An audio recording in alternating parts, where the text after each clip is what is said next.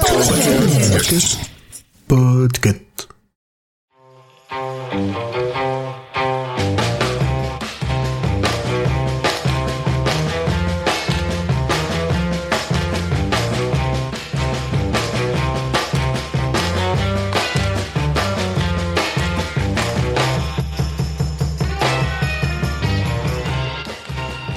Bonjour tout le monde, bienvenue dans ce quatorzième jour de Podtober.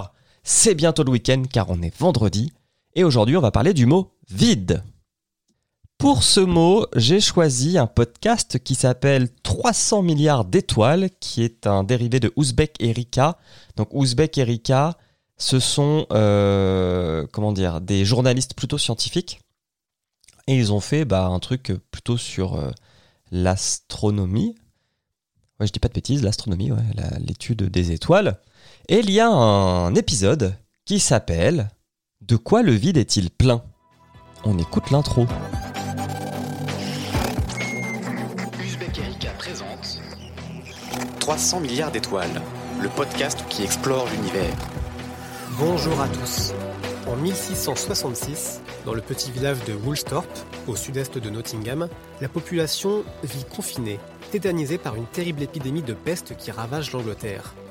Dans l'une des maisons de ce petit village, un jeune homme de vingt-quatre ans vit lui aussi reclus. Il s'appelle Isaac Newton. Et c'est en se promenant dans son jardin, au cours de cette année de confinement, que Newton voyait... Alors, alors, qu'est-ce que ça donne, ce podcast ?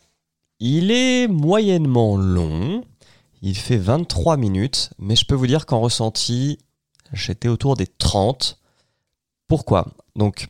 Cet épisode, il a été enregistré pendant le confinement, je crois même, je vais tout de suite aller vérifier, qu'il est sorti, alors il est sorti en avril deux mille vingt, donc euh, peut-être qu'il a été enregistré au tout début du confinement. Et en fait, il est dans une nouvelle configuration parce que normalement, c'est un podcast euh, d'entretien. Mais là, bah, comme tout le monde était en télétravail, ils ont dû faire un épisode euh, eux-mêmes.